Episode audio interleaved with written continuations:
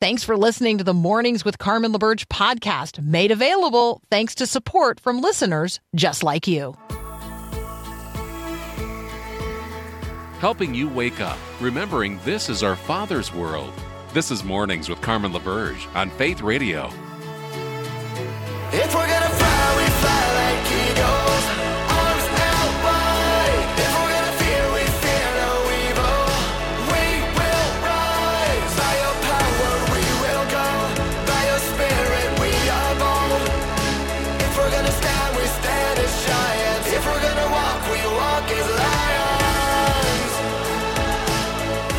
Good morning. It's hour two of Mornings with Carmen here on the Faith Radio Network. I'm Carmen LaBerge. Thank you so much for including me in your day. It's a privilege. Your time is a gift. And so thank you so much for choosing to share this time together today. 50 million people across the United States are going to see temperatures over 100 degrees this week. And so this is my little list of let's pray the news today. We can't affect the temperature, but we certainly can affect the temperature of our relationships and how hot-headed we get in relationship to the heat. It does affect, it affects us physically. It also affects us emotionally and mentally. And so let's be people who guard against all the negative effects of overwhelming heat. And let's open our churches and our doors to people who need respite and relief and all those things. Like, let's use it as an opportunity to be good neighbors and to offer hospitality.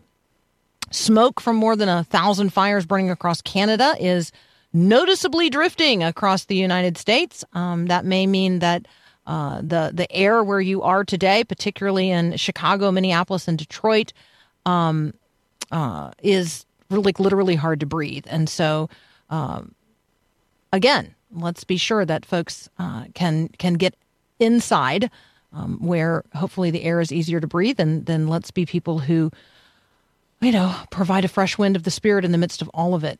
Let's be praying for what's going on at the southern border, particularly the border of Texas and Mexico. The Texas governor, Greg Abbott, is now being sued by the Justice Department of the United States over these floating barriers that his administration has constructed in the middle of the Rio Grande. And so, let's be mindful of these precious people, the precious nature of people seeking a better life. I know that we want to have real borders and we want our borders to be secure. We also need to recognize the very precious nature of the people that we're talking about. So there's a lot going on there, and we want there to be wisdom, and we want grace to prevail. If you've been watching the international news at all, then you know that in Israel, they have approved a judicial reform. The legislature in Israel has voted to proceed with a law that would limit their Supreme Court's power to overrule government actions. There's a lot of back and forth in relationship to this. There are protests. It is a very contentious situation. Here's what I would like for us to be mindful of in the midst of all of this. Whatever else this is, it is certainly a reminder that the modern state of Israel, that the modern secular state of Israel is not equivalent to the biblical nation of Israel under the rule of God. You wouldn't be having these kinds of democratic processes. Israel is a complex state. It is a modern, democratic, Jewish, yes, but not exclusively so, democracy, not a theocracy. And so I actually think that remembering what governs Israel biblically is different than what governs the modern state of Israel today. One of my favorite conversation partners on the topic of Israel is Robert Nicholson. He is the president of the Philos Project. That sounds familiar to you because we have Luke Moon here on a regular basis to talk with us about headlines around the world. But we're going to specifically talk with Robert today about a religious cleansing of Christians underway in Armenia. You didn't even know that was happening, did you? He's going to brief us in next. You're listening to Mornings with Carmen.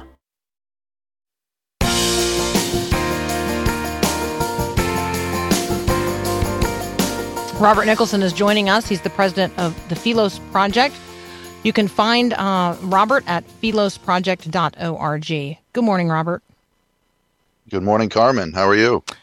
I am well. These are this is a really serious topic that you you know so much about and are able to help us understand. And let me just confess to you, most people listening right now would not be able to even find on a map the region of the world we're going to talk about, let alone this specific population of Armenian Christians. So can you, who are the Armenian Christians? Where are they, and what is happening?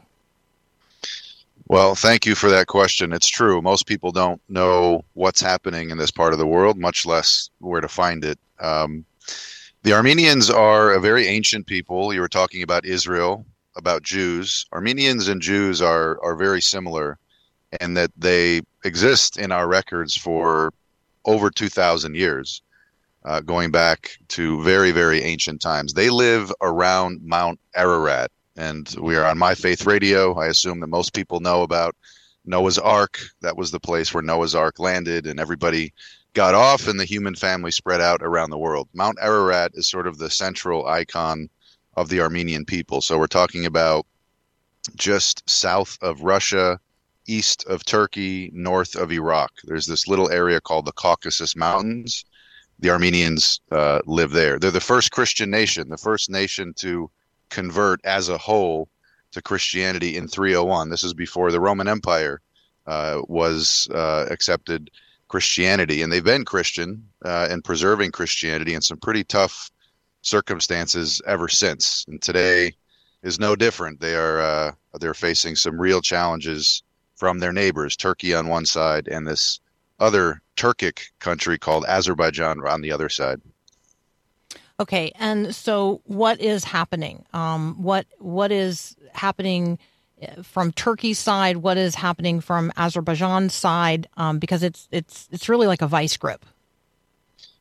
It is, and to set the stage a bit, it's important to point out what happened a little over 100 years ago. Some people have heard about the Armenian genocide. This was the genocide that Hitler cited when he was planning his annihilation of the Jews. He said to his advisors, "Who talks about the Armenians these days?" And this is just a few decades after the Turks had killed over 1 million Armenians and other Christians. And after that, the Armenians, which had been much more widespread in the area where they now live, were kind of shrunken down into this little rump state, and then almost immediately conquered by the Soviet Union and forced to be communist for, you know, however many decades. Right now, they have a tiny country called Armenia. It's an independent state. But there's another little territory right beside Armenia that's kind of stuck in Azerbaijan, in which 120,000 Armenian Christians are living. And right now it's those Christians in particular who are facing really the threat of another genocide. These people have been blockaded for 8 months by this country of Azerbaijan, which is, by the way, I should say, a U.S. ally, as is Turkey, which is working very hard to help Azerbaijan squeeze these Christians out of this piece of land. Can they leave? I mean, I think that would be the first question. Like, the word blockade sounds to me like they cannot leave, and yet if the goal is to get them to leave, or is that the goal, to get them to leave? The goal is to get them to leave. Okay. Absolutely. Okay. Oh, yes. Oh, they can leave. Leaving is actually encouraged. Please do, says Ilham Aliyev, the president of Azerbaijan. But for things to come in, food, supplies, water, medical aid, these things are all blocked. The International Red Cross, which was able to get through for a time, is also now blocked. And this is something that Azerbaijan is doing while the world is distracted by what's happening in Ukraine, not that far away. And he's taking advantage of the situation there, just as he did during the U.S. presidential election in 2020. While we were all distracted fighting about Trump and this and that, he mounted an offensive against these Armenian Christians and took most of the land that they had. Now he's blockading them in what little land they have left. Yes, the goal is to squeeze them until they leave so that he can basically build a road from his country to Turkey on the other side, and in so doing, create this kind of Turkic superstate that is, it's Turkish, it's ethnic, but it's also Muslim, religious, and these Christians are caught in the middle, and almost no one in the world is doing anything about it. All right, we're going to continue our conversation with Robert Nicholson. We're going to talk about what could be done, what can be done, and we're going to ask Robert also just to tell us about the experience of some of these people who are inside of Azerbaijan's illegal blockade. There are 120,000 Armenian Christians, 30,000 children. What are they experiencing in this 8 months of blockade? You're listening to Mornings with Carmen. 150 million people, 150 million people actively use one particular app every month in the United States of America. I want that to be the Faith Radio app. How about you? If you're wondering how you could be encouraged in your faith at any time, anywhere, well, I got good news for you. There's literally an app for that. You can listen to Faith Radio live, any show on demand, no matter where you are at any time of the day or night. Download the free Faith Radio app right now. It's super easy. Just text the word app to 877-933-2484 and click the link. Let's connect faith to life.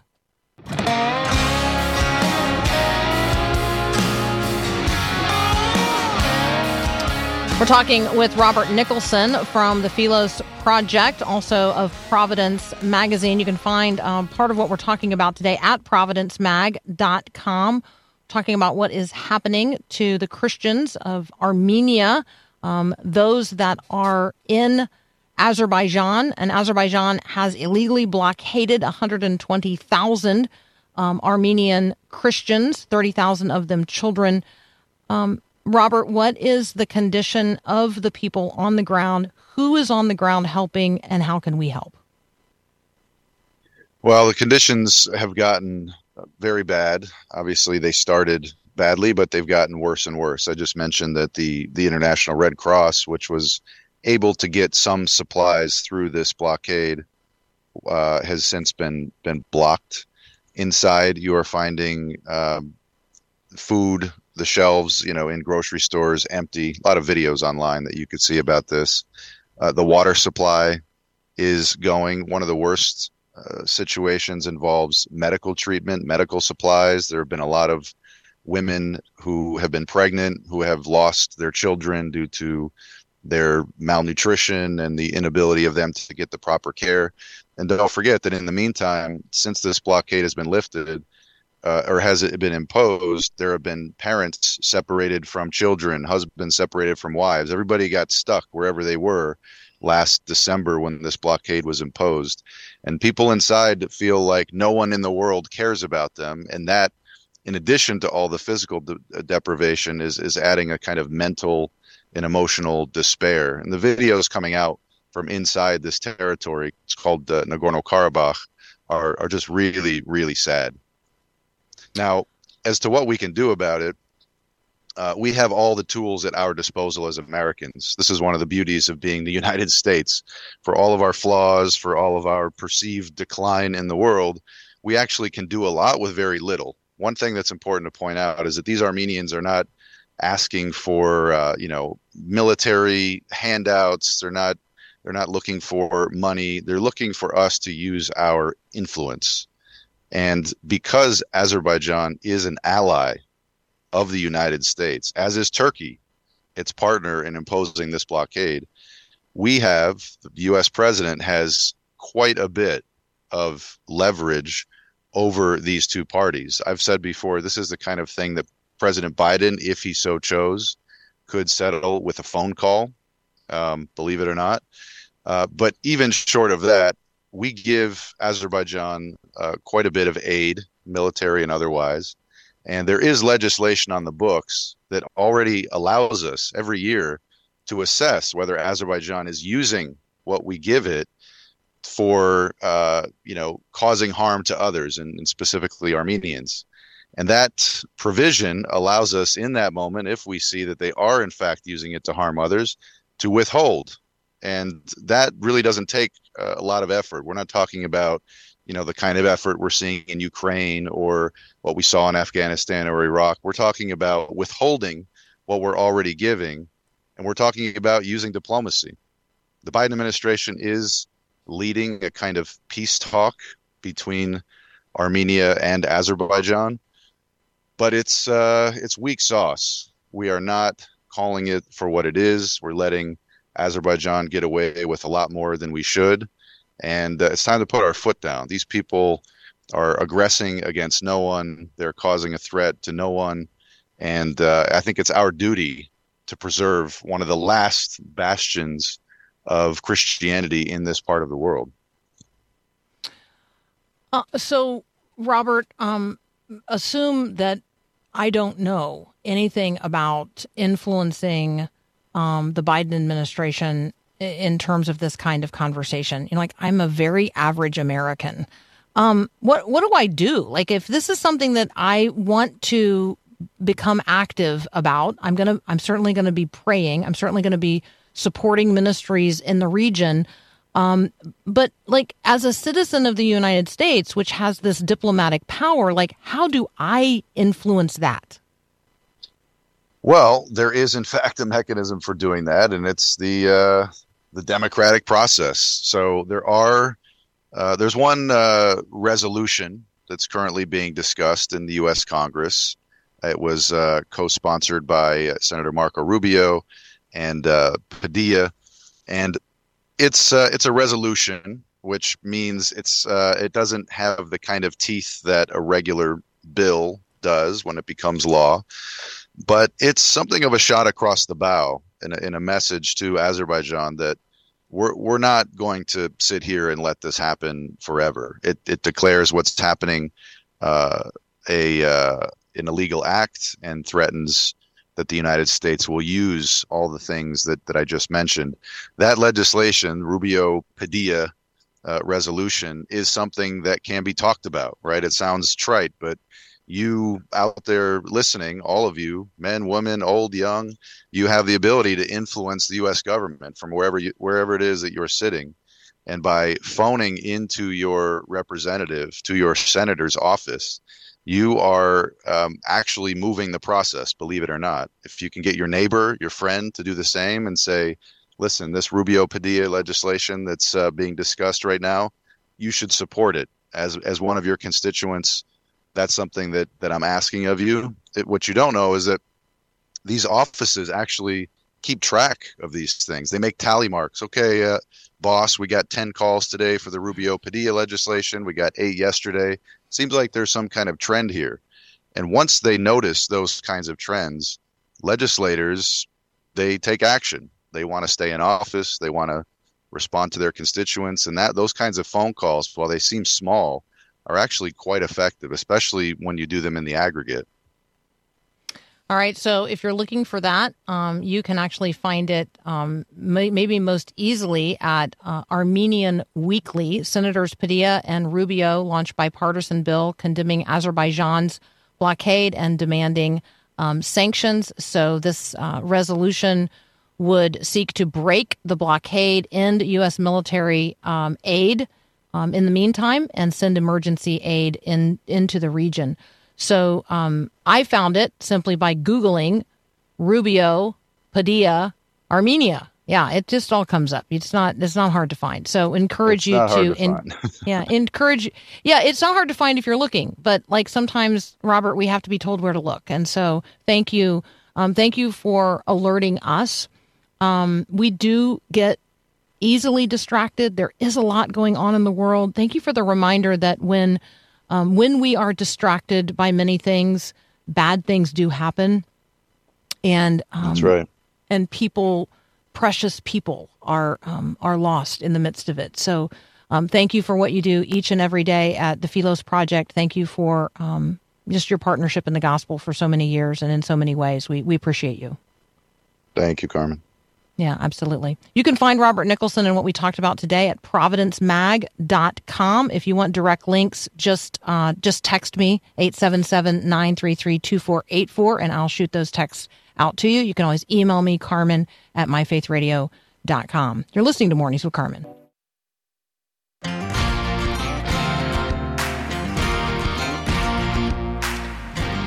Woo! All right.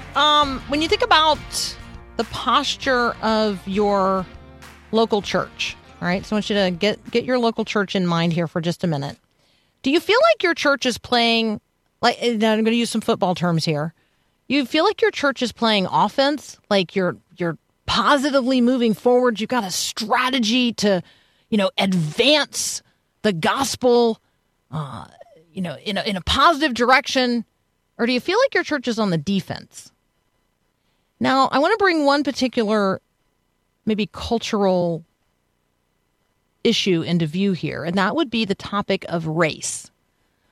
The relations between people whose skin tones are different. And when you think about that particular issue, is your church, your local congregation, on the offense? Like, positively advancing the conversation, positively demonstrating what the kingdom of God looks like, positively on the offense, or on this particular topic of race, is your local church playing defense? In fact, have you arrived at a place of defensiveness? You don't even know how to talk about these things. In fact, you avoid these conversations. Well, we are going to lean into this conversation with Bryan Loritts. It's not offensive church. It's the church on the offense. So the offensive church. Bryan Loritts will be here in just a moment, and we're going to talk about how to get out there on our front foot as the church. And yeah, we're going to talk about how to respond when somebody takes offense. That's it next here on Mornings with Carmen.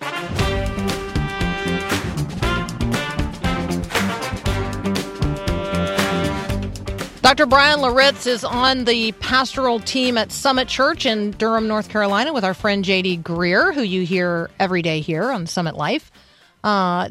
Loritts is dedicated. I mean, he's dedicated to seeing the multi-ethnic church become our new normal as God's people. He's a part of the leadership team of the Send Network, which is a church planting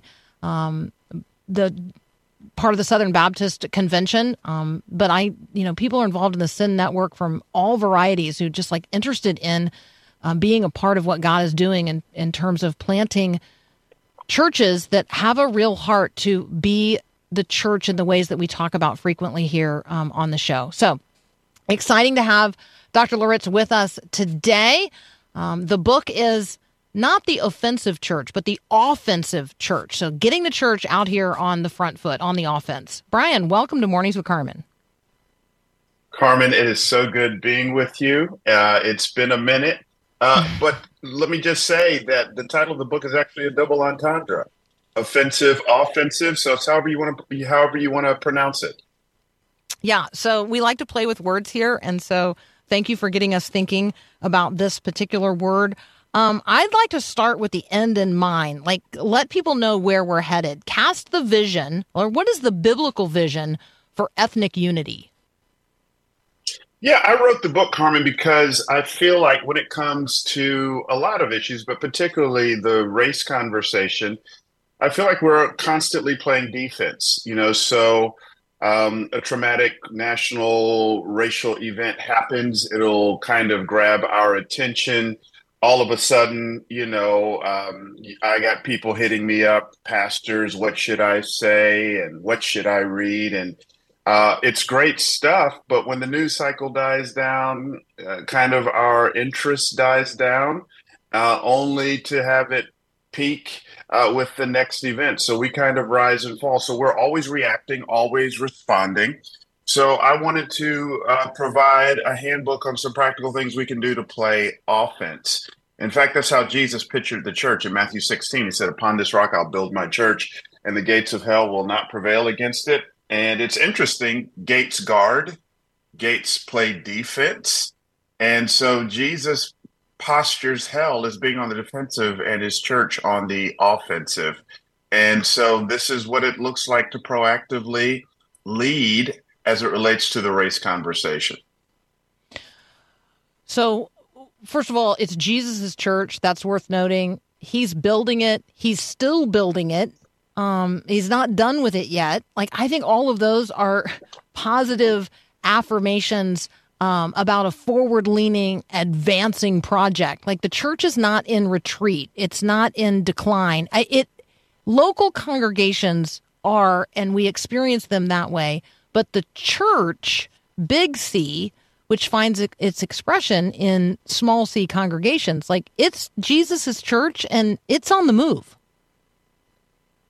Absolutely. And, you know, even what we call decline, it maybe a better word would be pruning. I kind of look at what's been happening in recent years. Yes, there's a lot of people who are, you know, this is a popular term that's been added to the cultural lexicon as far as people deconstructing their faith. And I think, yes, we should fight to, you know, answer questions and hold on to people.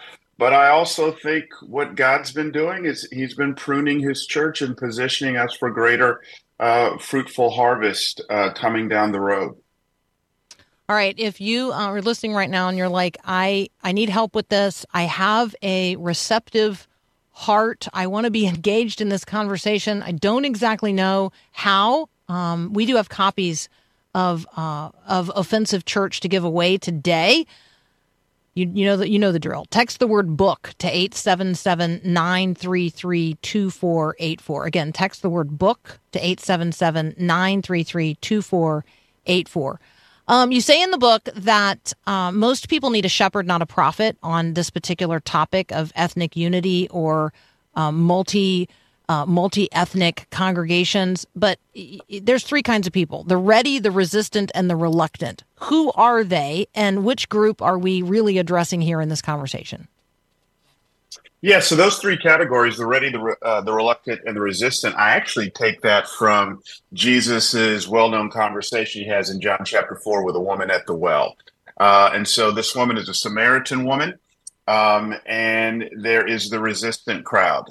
We know them to be, at that time, Orthodox Jews, because Orthodox Jews would not even go into Samaria. They would go around it. They saw them as being so deplorable that they just didn't want to interact with them.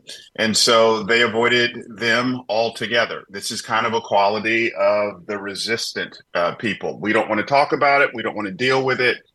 We don't even want to hear about it. Kind of the mantra of the resistant crowd is, can we just preach the gospel? As if the gospel doesn't have very real practical racial implications. They want to go around the subject just like Orthodox Jews did. On the other side is the ready. I think Jesus models that for us in the conversation that he has with the woman in Samaria. He actually goes to Samaria, sits down at a well, and engages relationally with this woman. The ready, these are individuals who understand that the best way into this conversation is not an ideological argument over critical race theory or being woke, but it's relationally. It's sitting with one another. It's listening. It's hearing one another's stories. And then the reluctant, I think, are actually the disciples. Jesus brings his disciples with him. They're all Jews. They grew up in very Orthodox homes, which means they were taught to avoid those that they deemed to be ceremonially unclean. Jesus knew that they weren't ready for that conversation just yet. They would be ready. We see this in the book of Acts. So he sends them away to get food. They're near it. They're not engaged in it. And this is the reluctant. I think in the conservative evangelical church, the bulk of the people would fall in the reluctant crowd. And so really this book is for everybody, but it's specifically for those who have questions. You may be in the ready, you just don't know how, or you may be reluctant. You're open, but you're cautious, and you're trying to kind of make your way into this conversation. And so this book you'll find helpful. Bryan, I'm aware that a number of my friends whose skin is darker than mine, they're kind of exhausted by this whole conversation. And they think that we all ought to be more fully up to speed, more ready than we have been. And then they encounter some people who think they're totally ready, and they actually do more harm than, certainly than they intend, but more harm than good, because they press so hard in particular ways that, you know, that aren't winsome. Can you just talk about kind of where we are in all of that? I know I'm not asking a very good question, but I hope you're getting a sense of what I'm trying to get to. No, I get it. I get it for sure. The fatigue is real, and there's a lot of historical reasons for that. I think you use good words like exhausted, fatigued, tired. Those are very real words. My work is that of being a pastor. And Paul says in Colossians chapter 1 that he labors to bring everyone into maturity. And I think about the implications of that. If the work of pastoral ministry is helping to bring people from immaturity to maturity, then what that presupposes is several things. One, I have to assume immaturity among the people that I lead. Two, I have to assume that one of the areas of immaturity, especially in an American context, is in the area of race relations. And this isn't just for one particular group of people. I think that's for all of us. You find immature people of every hue, every ethnicity when it comes to this conversation. Therefore, when I assume immaturity in pastoral ministry, there's a measure of patience that I have to have. And let me say this last thing, Carmen. One of the points that I make in the book is that I'm a reconciler, not so much an activist. And I think it's important that we make the difference. Activists are needed. Praise God for activists. It's because of activists during the civil rights movement that I, as a black man, have incredible opportunities and privileges afforded to me that I would not have had if it was not for their activism. But activists tend to be issue-driven. They're focused on the what. Reconcilers take it a step further. Reconcilers tend to be people-driven. They're focused on the who and the how. And so at the end of the day, I don't just want to talk about, pick any issue, affirmative action or reparations or whatever. At the end of the day, I'm interested in relationships and in seeing reconciliation happen. The Bible calls it restitution. And in the Bible, you dealt with restitution in order to repair the relationship. Activists tend to stop at the restitution part. Reconcilers pick up the trail and go, no, we actually want reconciled relationships among the people. So this book is about reconciliation.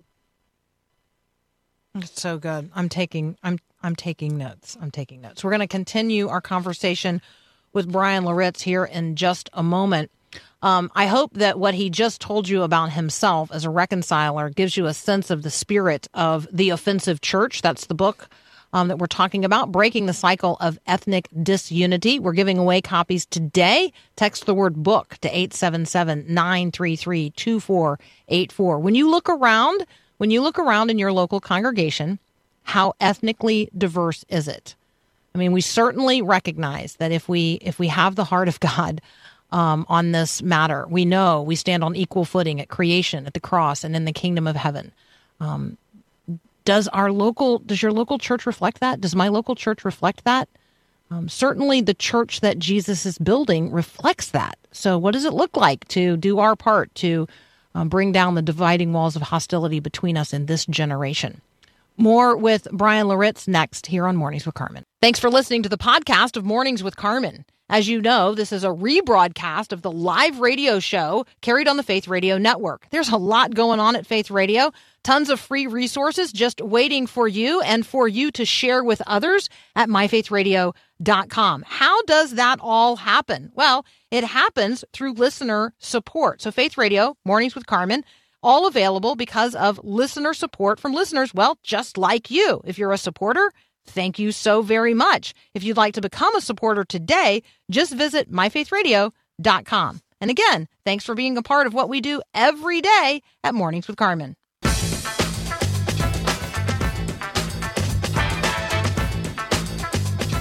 Dr. Bryan Loritts is here with us this morning. We're talking about his new book, The Offensive Church, or The Offensive Church, little word play there, Breaking the Cycle of Ethnic Disunity. And we're giving away copies. So text the word book to 877-933-2484 to get into that drawing. I love this quote from the book. I am convinced the path to ethnic unity must be entered through the relational door, not the ideological one. Growth in ethnic unity will not happen when we spar over our positions regarding critical race theory, reparations, affirmative action, and the like, but when we lock arms with one another in rich conversation and relationship, much like Jesus did with the Samaritan woman at the well, John chapter 4. Bryan, that requires proximity. I cannot lock arms with you from a distance. Yeah. So can we talk about proximity? Yeah, absolutely. It used to be a thing where we would have to work really, really, really, really hard to find people of different ethnicities around us. And in some places and pockets, that is true. But God is literally bringing the nations to us here in America. And so, recent data says that the average community that a church sits in is actually 10 times more diverse than that church. And the actual schools in the community that the church sits in is 20 times more diverse than the church. And let me just say this on record. It's a point I make in the book. I don't believe every church should be multi-ethnic. Not at all. I do think every church should reflect its community. And so what drives a multi-ethnic church isn't ideology, it's not politics, it's not sociology, it's missiology. It's just the gospel greed to see everybody, not just a certain pocket or demographic, but to see everybody in my surrounding community come to know the good news of Jesus Christ. That's why we're passionate about it here at the Summit Church. We've got 15 campuses in the Raleigh-Durham area, but Raleigh-Durham is 65% white, 35% minority. And so when people at our church ask us, why are we passionate about this? We just said, hey, we just want our sanctuaries to look like our mission field. And so geographically, we're becoming more and more diverse, which means proximity is becoming easier from a geographic standpoint, but we still have to exercise some intentionality. And that intentionality really begins with deep listening to one another. It's being quick to hear, slow to speak, slow to anger. It's really taking cues from how Jesus engaged the woman at the well. And what I've discovered, this is the last thing I'll say, what I've discovered as I'm engaging a person of a different ethnicity, it's not that they change my mind or change my convictions. However, they tend to soften them. There's something about doing life with a person who sees it differently that softens the rough edges that you had prior to meeting them. I wonder how much of this is generational.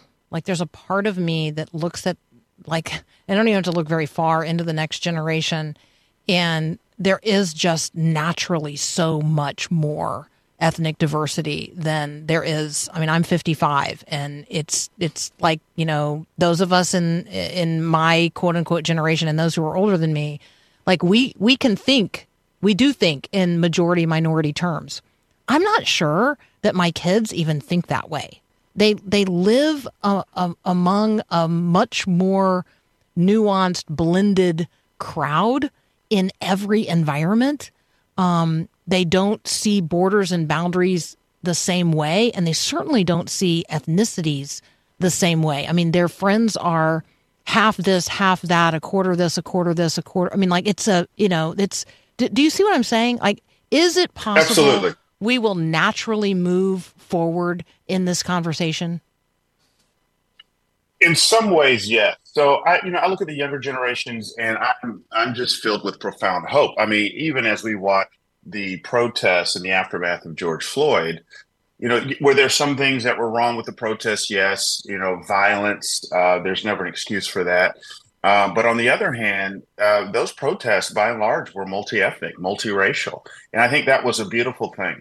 I think my challenge with the younger generation, as much as they seem to have much more of a justice bent, is I'm a little bit concerned that they're being shaped by a worldview of tolerance.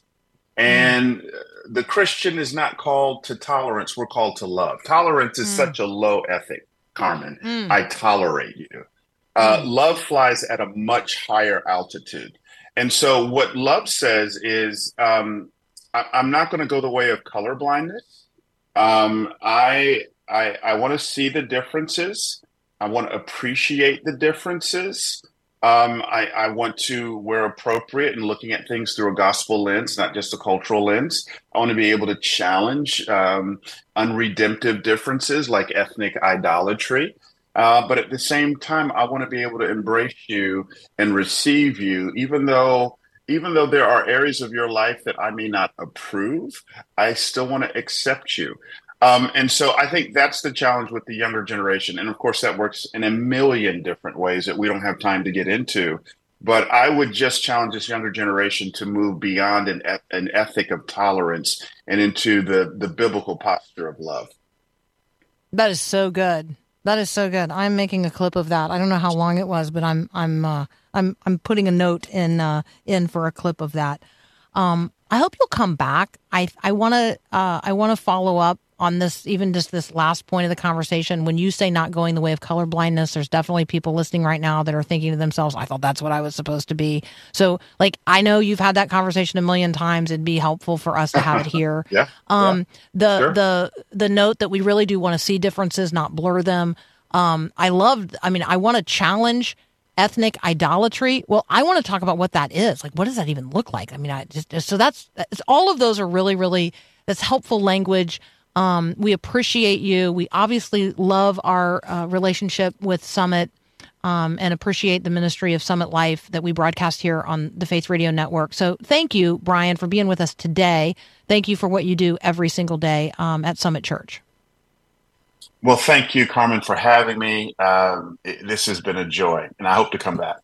Yeah, likewise. We also want to talk with you at some point about church planting, because there's definitely people listening who are saying to themselves, there's a church on every corner in my community, and they need people. And so why are we planting new churches? And I know you have a really good answer to that question. So, I got some thoughts on that for sure. I know. Yes, will you come back and talk about all those things? Okay, fantastic. That's Dr. Bryan Loritts. He's going to be back. We've now got him committed. The book is The Offensive Church, or The Offensive Church, depending on how you frame it. Breaking the Cycle of Ethnic Disunity. You're listening to Mornings with Carmen.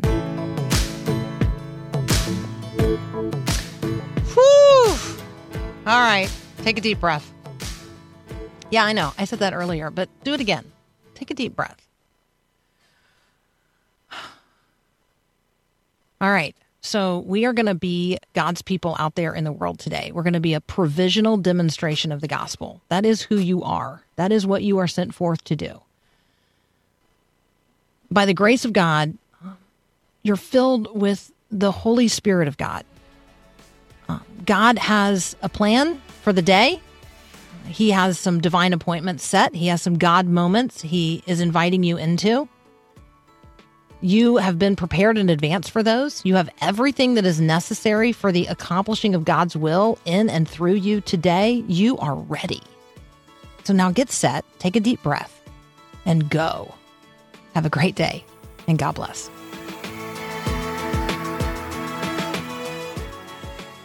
Thanks for listening to Mornings with Carmen LaBerge. Podcasts like this are available because of your support.